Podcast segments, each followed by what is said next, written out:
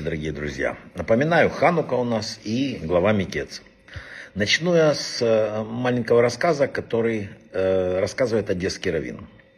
Он рассказывает, что один раз услышал, что его дети рассказывают между собой, сын и дочка, такую историю. Устроили соревнования между собой лягушки. Они должны были скакать по ступенькам вверх и добраться до вершины высоченной башни.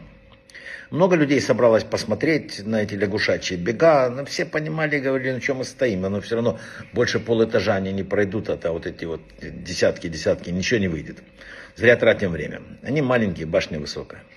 И лягушки, слыша это все, понемногу начали изнемогать, останавливаться, отдыхать. И только одна из них продолжала прыгать, прыгать изо всех сил, выше, выше, ни на минуту не останавливалась.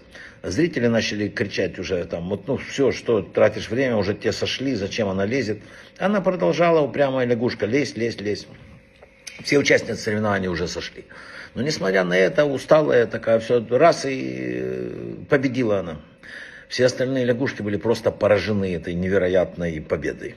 Они спрашивали у нее, подошли, говорят, слушай, а как ты смогла добраться до финала?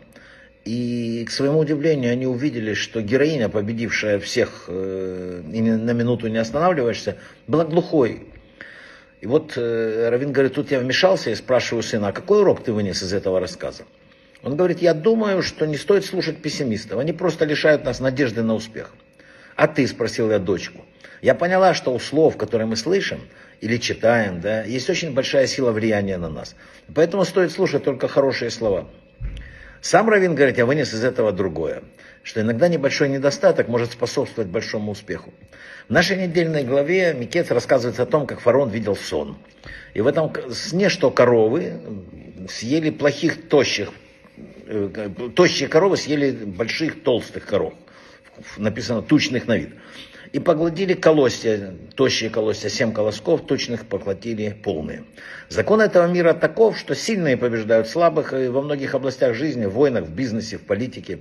Именно поэтому мудрецы фараона никогда не могли понять, как худые коровы смогли поглотить толстых. Им не дано было осознать, что слабые могут победить сильных. Когда за тобой Бог, когда с тобой сила сверху, да, все это когда в ханукальную субботу мы читаем вот эту недельную главу Микец, повествующую о сне фараона, мы учимся, что понимать силу слабых. В 1168 году до новой эры огромная армия греческого царя Антиоха атаковала малюсенькую Иудею. И все, весь мир был уверен, что малочисленное еврейское войско будет тут же побеждено. Ведь на стороне греков было численное преимущество живой силе. Ну, они были профессиональные воины, а тут какие-то непонятно кто. Да. Несмотря на это, э, евреи победили. Вот так вот началось формирование Хануки, так началось формирование понимания другого мира, где не все решает сила. И мы с вами вот сегодня, пройдя столько лет, мы, мы сможем выстоять и победить во всех испытаниях. Больших и маленьких, говорят мудрецы. Во всех тех испытаниях, которые уготовила нам жизнь, у нас есть сила выстоять и победить. Нам надо только помнить, что во всех нас сокрыты огромные духовные силы. Надо верить в себя, не позволять пессимистам, которые иногда нас окружают, мешать нам жить.